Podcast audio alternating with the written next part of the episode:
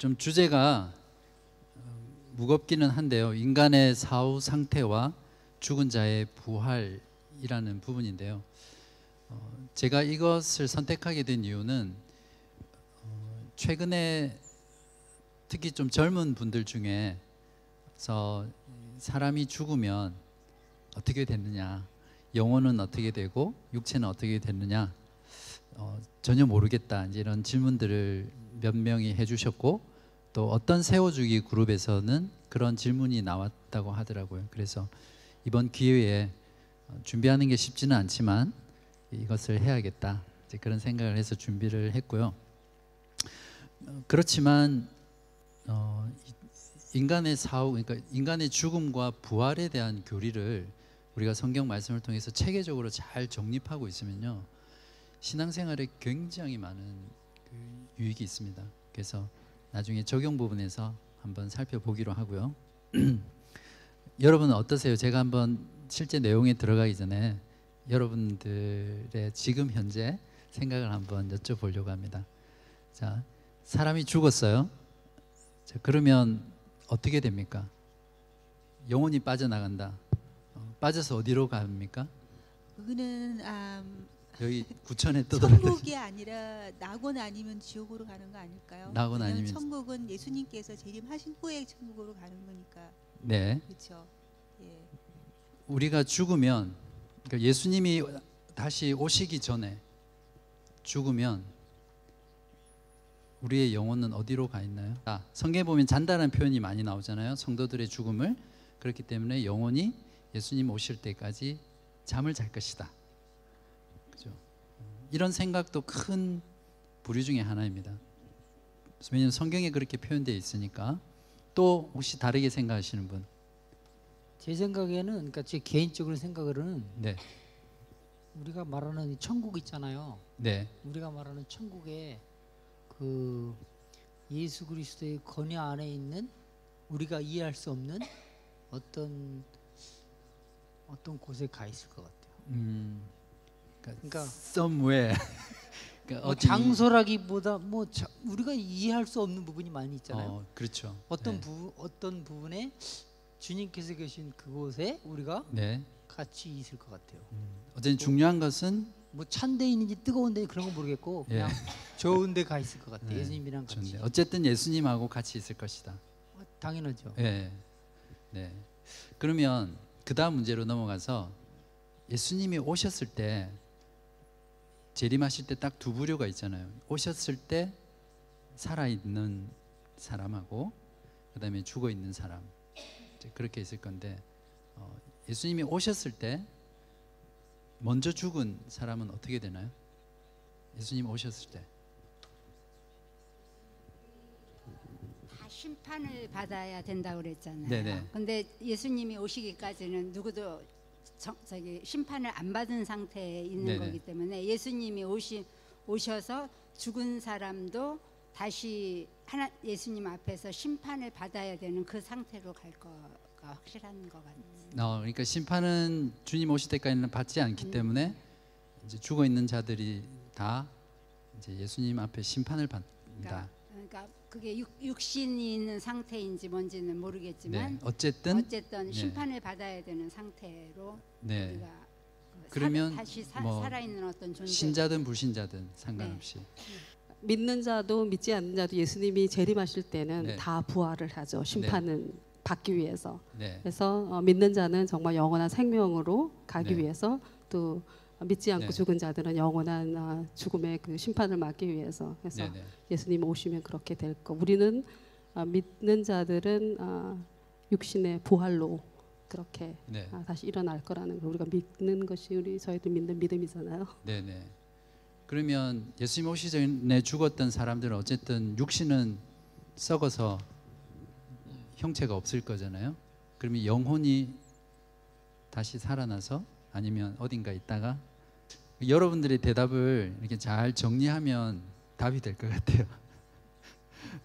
예, 여러분들이 이미 알고 있는 것들을 잘 성경 구절을 가지고 어, 정리를 하면 되, 되겠습니다. 그래서 사실은 이 주제가 뭐 지금 한 1시간 정도 이 안에 다루기에는 너무 많은 분량이지만 제가 핵심적인 것만 이렇게 해서 여러분들한테 정리를 해드- 해드리는 그런 시간으로 하겠습니다. 그래서 지금 대답하셨던 것들 잘 생각하시면서 또 여러분이 지금까지 기존에 가지고 있던 생각들을 한번 비교해 보면서 성경은 과연 어떻게 여기에 대해서 말씀하고 있는지 아니면 침묵하고 있는지 어, 그런 것들을 좀 살펴보면 좋겠습니다. 일단 첫 번째는 크게 제가 질문 드린 대로 재림 전에 죽은 사람과 재림 때 어, 죽었던 사람 그리고 살았던 사람의 경우에 대해서 어떻게 되는지 이제 생각해 봐야겠죠. 그리고 재림 전에 죽었던 사람 가운데는 어, 예수 그리스도를 믿는 신자가 있을 것이고 그리고 성경은 그리스도를 믿는 자를 누구라고 표현하죠? 의인. 그리고 어, 그리스도를 믿지 않는 자를 불신자를 보통 악인으로 이렇게 표현하거든요. 성경에서는 어, 여기 또 안 믿으신 분 혹시 계시면 기분 안 좋으실 건데 성경은 그렇게 표현합니다. 성경은 악, 악하다는 게 어떤 도덕적인 죄악 뭐 그런 것 때문이라기보다는 어, 존재적으로 하나님과 상관없는 자 그리스도를 믿지 않는 자를 이제 악인이라고 이렇게 표현하거든요. 그래서 죽, 예수님 오시기 전에 어, 죽은 자들 중에 의인과 악인들의 육체와 영혼이 어떻게 되는지 그리고 예수님이 재림하셨을 때 신자 살아있는 신자 그리고 죽었던 신자 그들의 몸과 영혼은 어떻게 되는지 그리고 악인들의 몸과 영혼은 어떻게 되는지 이런 순서대로 음, 한번 다뤄보겠습니다. 먼저 하나님의 형상으로 창조된 인간은 그냥 말씀을 드릴게요. 보통 뭐 어떻게 창조되셨습니까? 인간이 육신과 영혼으로 창조됐죠. 그래서 뭐 어떤 경우는 삼분설이다. 그래서 육과 영과 혼, 영혼을 분리시키는 거죠. 육과 영과 혼, 삼분설. 그다음에 이분설 이러면 육체와 영혼 두 가지다. 그래서 육체와 영혼이라고 했을 때 이 영혼은 이제 영혼을 그냥 하나로 보는 거죠. 예. 이제 그렇게 어, 창조됐다라고 이제 하는데 저는 개인적으로 그냥 굳이 분리한 분리한다면 이분법이에요.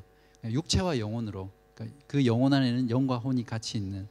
그래서 사실은 엄밀히 말하면 우리 모- 존재라는 것 자체가 어디까지 육체고 어디까지 영혼이고 마음이고 이런 걸 분리할 수 없잖아요. 굳이 분리를 하면 그렇게 할 수 있지만 사실은 인간이라는 것은 전인적인 존재고 통합적인 하나님께서 총체적으로 만드셨기 때문에 어, 그렇게 분리하는 것 자체도 좀 문- 무리가 있는 것 같아요. 아무튼 성경에서 분명히 말하는 것은 영, 아, 육체와 영혼이 있다라는 거. 뭐 그걸 영을 따로 나누고 혼을 따로 나누는 건 좀 무리가 있다고 저는 개인적으로 생각하고요. 그랬을 때 죽음이란 무엇인가 정의해 본다면 아까 어느 분이 말씀하셨는데 영혼이 육체를 떠나는 거죠. 그래서 우리의 영혼이 우리의 육체를 떠나는 그때 육체는 썩어지고 영혼은 어딘가로 가게 되겠죠. 분명히 어, 분명히 성경이 말하는 것은 영혼이 불멸한다는 겁니다. 그러니까 영혼은 어, 소멸되거나 사라지거나 또 영혼이 죽는 게 아니라 영혼은 멸하지 않는 영혼 불멸이 성경이 증거하고 있는 내용입니다. 예를 들면 마가복음 마태복음 10장 28절에 보면 제가 찾지는 제가 읽어 드릴게요. 시간이 없으니까. 어, 몸은 죽여도 영혼은 능히 죽이지 못하는 자들을 두려워하지 말고 오직 몸과 영혼을 능히 지옥에 멸하실 수 있는 이름을 두려워하라. 이 구절에서 분명히 말씀하는 것은 그러니까 영혼은 멸할 수 없다는 거죠. 그죠? 오직 하나님만이 그 영혼을 어, 다스릴 수 있다라고 되어 있습니다. 뭐, 전도서 12장 7절을 하나 더 예를 들면 흙은 여전히 땅으로 돌아가고 영은 그것을 주신 하나님께로 돌아가기 전에 기억하라. 영혼이라는 것이 하나님께 돌아간다 이런 표현으로 전도서 기자는 설명하고 있습니다. 자 그러면 죽었을 때 어, 불신자든 신자든 그 육체는 썩어서 흙이 되지만 요즘은 또 화장을 많이 하기 때문에 어, 죄가 되고 또 흔- 형체 자체가 없어지죠. 그러나 영혼은 분명히 불멸하기 때문에 어, 육, 어, 악인의 영혼과 육신, 의인의 영혼은 분명히 다른 다른 곳으로 갈 거예요, 그죠? 그러면 의인의 영혼은 어디로 가느냐라는 질문에 대답할 수 있는데 아까 우리 교우님께서 잘 말씀해 주신 대로 어, 간단하게 말하면 의인의 영혼은 신자의 영혼은 음, 천국으로 바로 가는 거예요. 그러니까 예수님이 계신 곳이라고 하셨는데 예수님이 계신 곳으로 바로 들어갑니다. 그러면 성경 구절을 한번 찾아보겠습니다.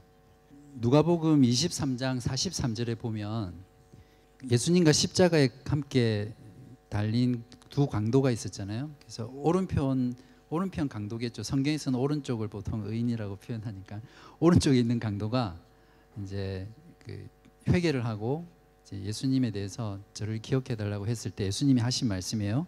뭐라고 말씀하셨죠? 예수께서 이르시되 내가 진실로 너에게 이르노니 오늘 너가 나와 함께 어디요? 낙원에 있으리라. 분명히 낙원이라고 표현하셨고 헬라어 말로는 파라다이스예요. 말 그대로. 파라다이스 낙원이라고 하셨고 그 다음에 누구와 함께 있다고요? 나와 함께 있다고 했으니까 분명히 그때는 예수님이 재림하시기 전인데 그 강도가 예수님을 믿었거든요. 십자가 상에서. 그랬을 때 그 영혼이 주- 어, 육체가 죽을 때 그 영혼은 오늘 내가 나와 함께 낙원에 있으리라 라고 했기 때문에 어, 이한 구절만 봐도 의인의 영혼은 예수님을 믿는 영혼은 죽음과 동시에 바로 즉시 낙원에 가서 예수님과 함께 어, 거한다는 거죠. 그 다음에 또 중요한 게 뭐냐면 어, 육체를 떠나 즉시 어떻게 돼요?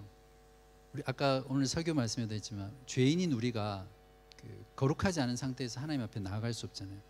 그래서 우리가 죽는 그 순간 즉시 거룩하게 되어서 우리의 영혼이 하나님 아, 그리스도와 함께 천국에 들어가는 거죠. 어, 그래서 그때 하나님의 자녀들은 죽음과 더불어 그리스도로 말미암아 완전케 되어서 어, 천국에서 천국이 어떤 곳입니까? 하나님의 빛과 하나님의 영광을 볼 수 있는 그런 때잖아요. 그래서 천국의 영광과 빛과 함께 하나님을 뵙게 된다는 거죠. 예수님이 계신 곳에 하나님은 안 계신 게 아니라 하나님과 천상의 모든 존재들과 이런 것들이 있는 그 그리스도가 계신 곳으로 어, 간다고 성경은 증거하고 있습니다. 예를 들면 음, 고린도후서 5장 1절에 보면 이런 구절이 있습니다. 만일 땅에 있는 우리의 장막 집이 무너지면 우리 육신을 말하는 거죠. 하나님께서 지으신 집 곧 손으로 지은 것이 아니요 하늘에 있는 영원한 집이 우리에게 있는 줄 아느니라. 이거는 어딘가 있다가 예수님이 다시 심판하러 오시는 재림 때 가는 곳이 아니라 우리가 육신의 장막을 벗는 순간 우리가 가는 집이 있다는 거죠. 그래서 뭐 결론을 내, 나, 결론에 나가기 전에 이미 벌써 이런 사실을 우리가 말씀을 통해서 분명히 붙잡고 있는 것 자체가 어, 얼마나 큰 어, 위로가 되고 그리고 죽음에 대한 두려움이나 그런 확신, 어, 두려움을 가지지 않고 확신 가운데 살아갈 수 있게 되는 거죠. 한번 생각해 보십시오. 우리가 죽는 순간 즉시 거룩하게 변해서 어, 예수님이 계신 낙원에 어, 들어간다는 것. 거기서 하나님의 그 영광, 하나님의 그 빛, 찬란한 빛, 그 거룩하심 이런 것들을 볼 수 있다라고 생각하면 어, 사실은 비현실적인 것이 아니라 이런 믿음이 우리한테 있을 때 정말 주님을 뵙고 싶다. 어, 우리가 이 땅 가운데 고통 가운데 있을 때라도 천국을 소망하게 되고 오히려 죽는 그 순간을 어, 담담하게 기다릴 수 있는 그런 어, 어, 확신이 있는 거죠. 어, 그 사도 바울이 그 고린도 후서에 그런 표현을 많이 했는데 어, 어, 지금 내가 몸으로 있을 때는 주님과 따로 있는 거라고 그래서 내 마음은 몸을 떠나 주님과 같이 있는 것이 더 좋지만 어, 너희들 때문에 내가 여기 육신으로 남아 있는다. 그런 말씀을 하잖아요.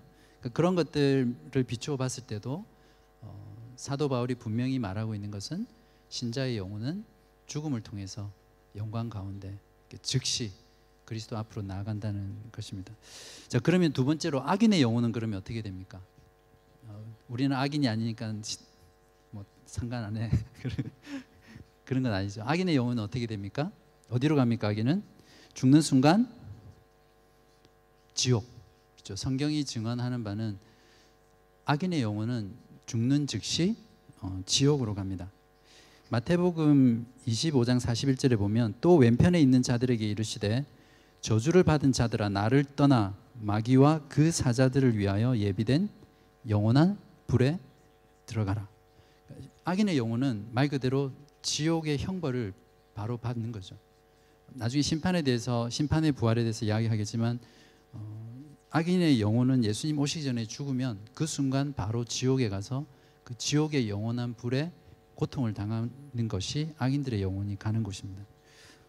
음, 또 대표적인 예가 누가복음 16장 23절 아시죠?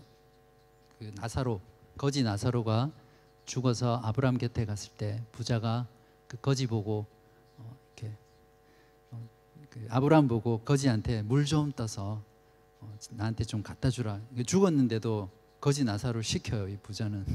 예?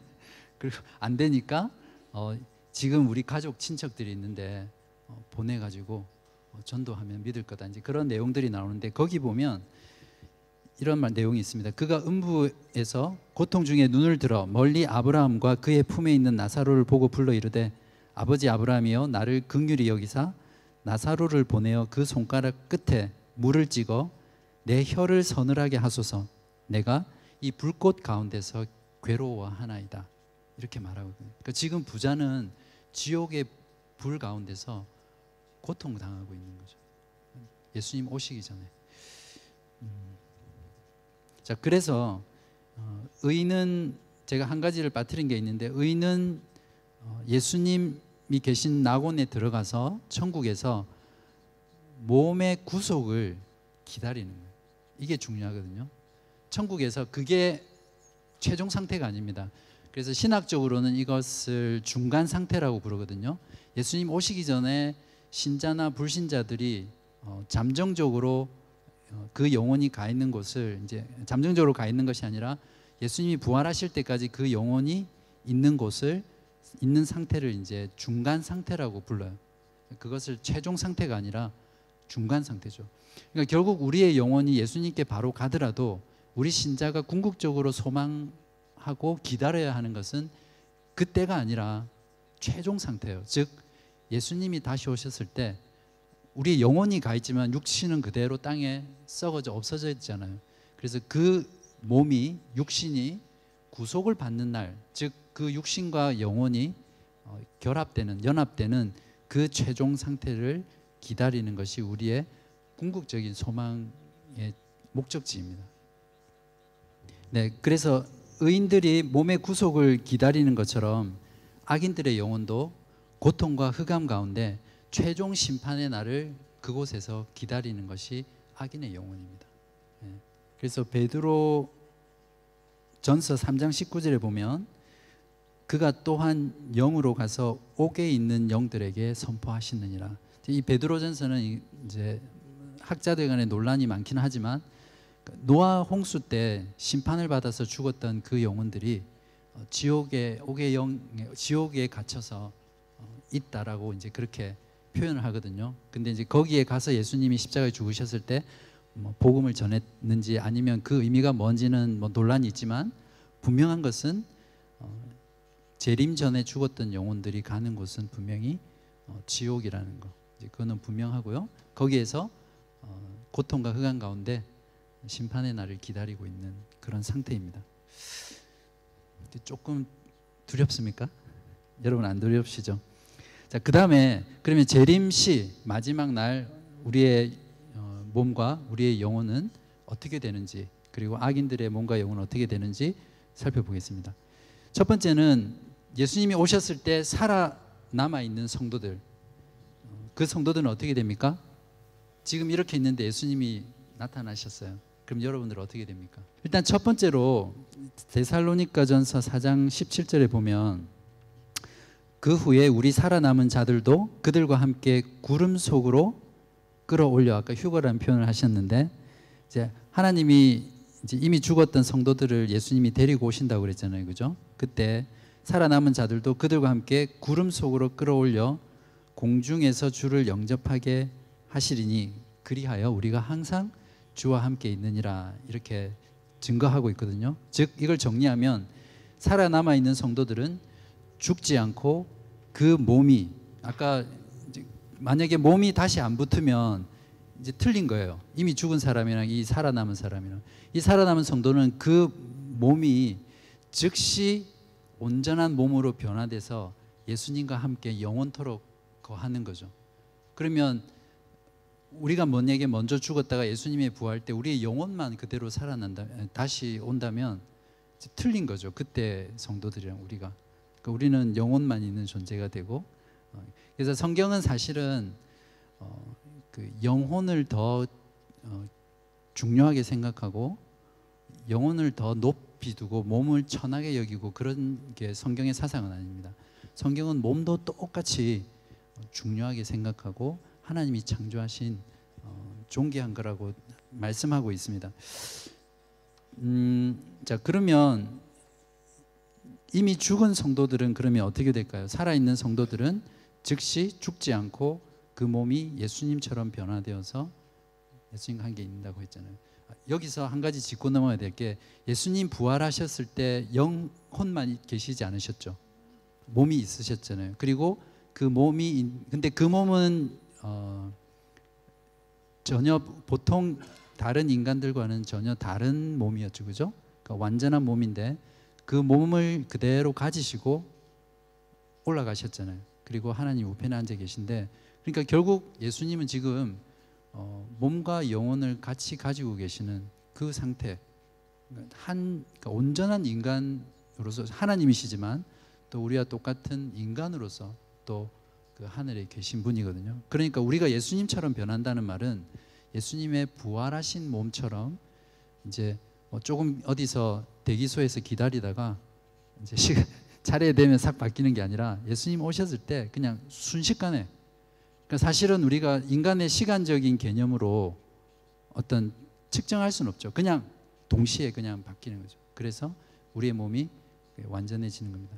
그러면 어, 죽, 어, 이미 죽은 성도들은 새로운 몸으로 부활을 하거든요. 아까 자신의 몸을 별로 이렇게 어, 탐탁지 않게 생각하셨는데 그러니까 우리가 가지고 있는 어, 이 땅에 살면서 가지고 있던 뭐 그런 불완전한 모습들 그런 것들을 그대로 가지고 부활하는 게 아니라 새로운 몸으로 부활한다고 성경은 말씀하고 있거든요. 진짜 좋은 거죠. 아닌가요?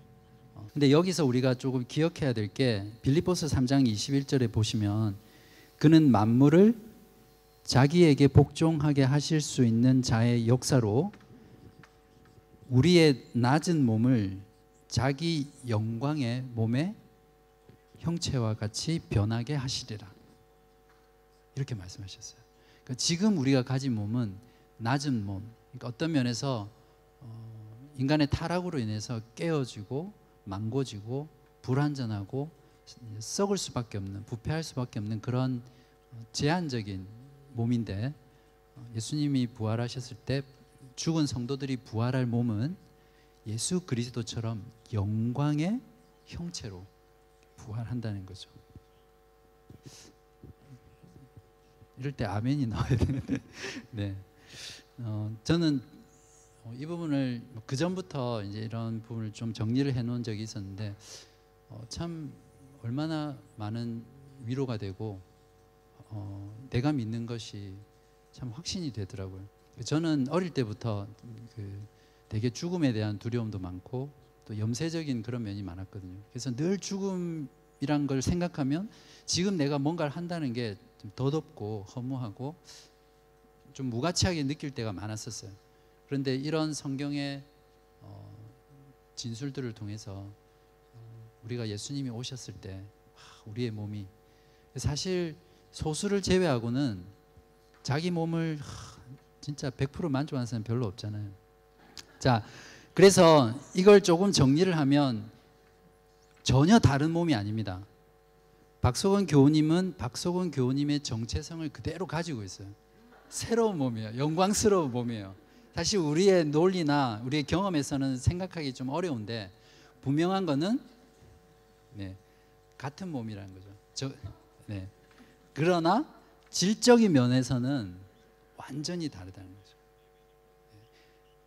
그렇잖아요. 만약에 정체성이 바뀌면 말 그대로 아까 말씀드린 천국 가면 못 알아보는 거죠. 우리의 정체성은 이제 이게 예수님은 신성과 인성을 다 가지고 있다라고 하는 것과 비슷한데요. 우리의 몸은 그대로 우리의 몸이에요. 우리의 정체성은 그대로 가지고 있는 거죠. 어, 신정호라는 그 아이덴티티 어, 본질은 가지고 있지만 질적으로 그 영광된 몸, 썩지 않는 몸, 영원한 몸으로 부활한다는 거죠. 자 여기에 대해서 몇 가지 예를 들어 드리면 한 알의 미랄이 썩어서 죽잖아요. 그러면 그 미랄이 자라서 나중에 나무가 되는데 식물이 되고 나무가 되는데 그 씨앗과 최종 이 미랄이 썩어서 자랐을 때 최종 상태랑 비교하면 전혀 다르죠.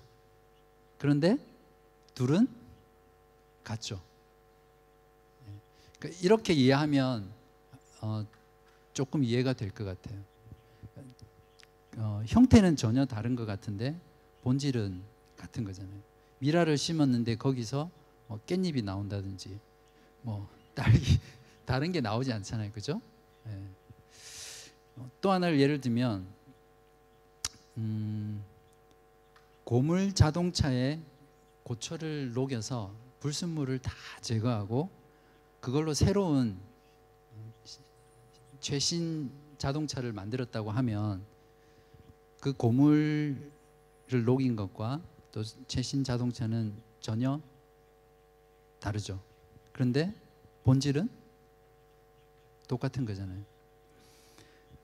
또 하나 예를 들면 자 우리가 어, 태아가 출생하기 전에 엄마 태 안에 있을 때의 그 태아의 모습과 나중에 성인이 되었을 때 그 모습은 완전히 다르죠. 근데 다른 사람인가요? 아니죠. 물론 이렇게 극적인 대조를 이룰지는 저도 자세히는 모르겠지만 분명한 것은 어, 정체성은 같다는 거죠. 그러나 질적으로 어, 완성된 상태, 최종적인 상태에 있다라는 것은 우리가 분명히 알 수 있습니다. 자, 그래서 부활의 몸은 본질과 정체성이 동일하지만 그 특성과 능력은 다른데요. 어, 무에서 새로운 몸을 만들지 않으셨고 어떠한 비슷한 몸을 만드신 것도 아닙니다. 옛 것에서 새 것으로 만드셨고 썩는 것에서 불멸하는 것으로 만드신 거죠. 그리고 여기서 분명한 것은 서로가 알아본다는 거죠. 그러니까 우리가 천국에 가면 예수님 부활하셔서 완성이 됐을 때 천국에 다 들어가면 여러분들 다 알아본다는 거죠. 자, 그 다음에 중요한 사실은 뭐냐면 지금 우리가 하고 있는 게 이미 죽은 성도들의 부활을 다루고 있, 죠 그 다음에 중요한 거는 자신의 영혼과 육체가 영혼이 영원히 결합한다는 거죠. 뭐, 뭐 동일한 말이기는 하지만 썩은 육체가 흔적도 없잖아요. 그런데 그 육체와 우리가 죽어서 예수님과 한 낙원에 있는 그 영혼이 결합한다는 거죠. 악인의 영혼도 마찬가지입니다. 지옥에 어, 갇혀서 지옥에서 있는 악인들도 예수님이 부활 오셨을 때 그 몸이 그 영혼과 부활 아니, 연합한다는 거죠. 음. 자 고린도전서 15장 42절에 보면 여기에 대한 증거 구절이 있거든요. 죽은 자의 부활도 그와 같으니 썩을 것으로 심고 썩지 아니할 것으로 다시 살아나며, 그죠?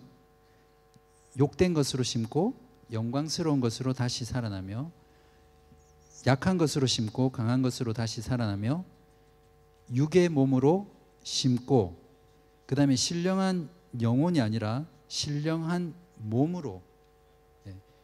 그러니까 육의 몸으로 심고 신령한 몸으로 다시 살아나사 육의 몸이 있은즉 또 영의 몸도 있느니라. 그러니까 기독교 신앙은 부활의 어, 기독교 신앙에서 부활의 핵심은 우리의 몸이 우리의 영혼과 연합해서 주님과 함께 주님처럼 영광스러운 몸으로 변화되어서 영원토록 함께 있는다는 내용이거든요.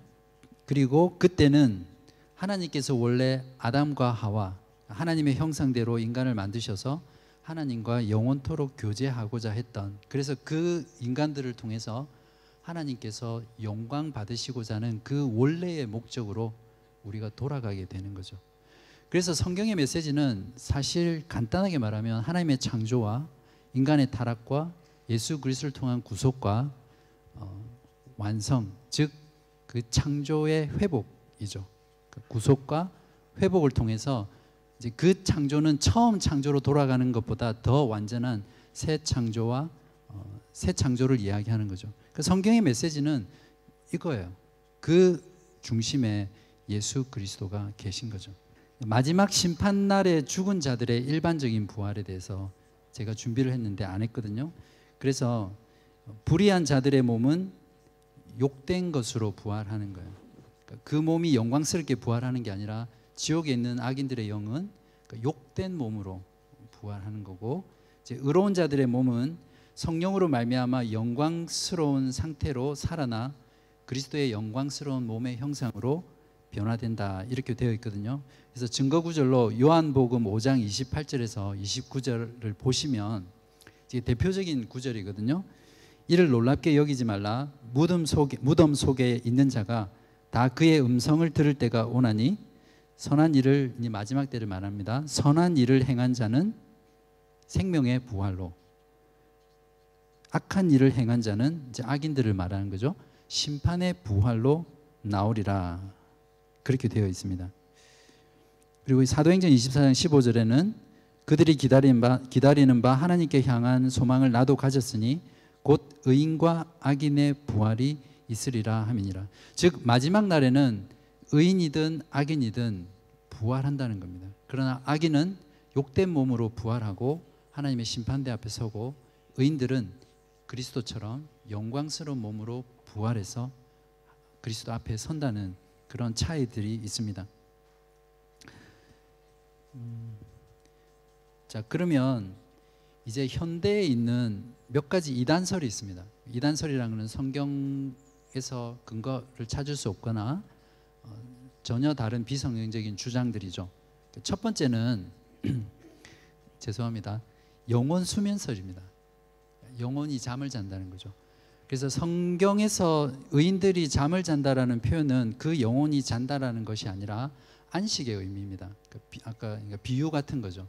보통 우리가 뭔가를 다 마치고 어, 힘든 순간들을 다 지나고 이렇게 누울 때 편안하잖아요. 그리고 안식이 오듯이 성도들이 이 땅을 살아가면서 어, 그리스도를 믿고 그리스도를 따라 사는 삶 자체가 고난이기 때문에 그러한 신앙생활을 마치고 이제 주님 앞에 나아갈 때 그 죽음을 잠이라고 표현을 하고 있습니다 성경에서. 그래서 그걸 보고 성경은 영혼이 잠을 잔다라는 걸 지지한다라고 하는 것은 성경적이지 않은 거죠.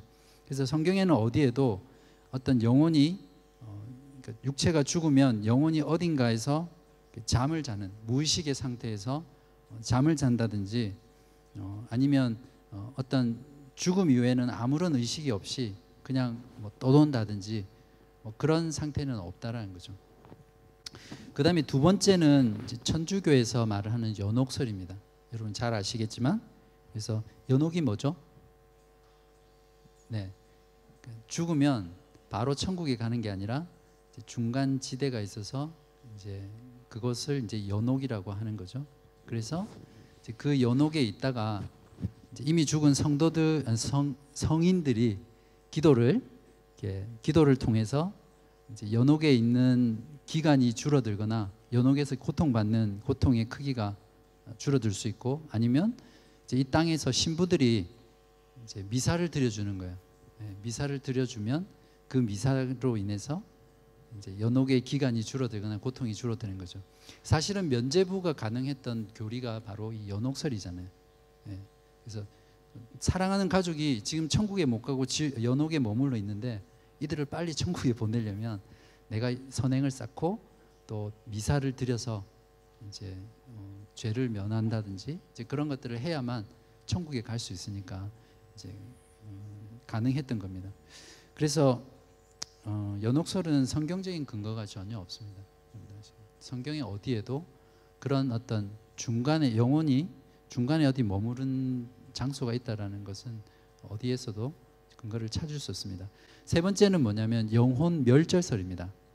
사실은 이 부분이 어, 유명한 영국의 복음주의 설교자면서 목회자였던 존 스타트 목사님이 어, 평생 신앙생활을 복음적으로 성경적으로 하- 설교하시고 하시다가 자신이 너무 너무 사랑하는 누이, 누이가 이제 죽음으로 인해서 예수님을 믿지 않았거든요. 예, 믿지 않고 죽음으로 인해서 그 고통이 너무 힘들고 어려워서 영혼은 그러니까 믿지 않는 자가 죽으면 그 영혼은 지옥에 가는 게 아니라 영혼이 없어진다는 그냥 공중분해되는 그냥 존재 자체가 없는 거예요. 멸절해 버리는 거죠. 예, 그래서 어, 음, 아쉬운 부분들이 많은 것 같아요. 그래서 이것들을 지지하는 또 부류들도 제법 있습니다.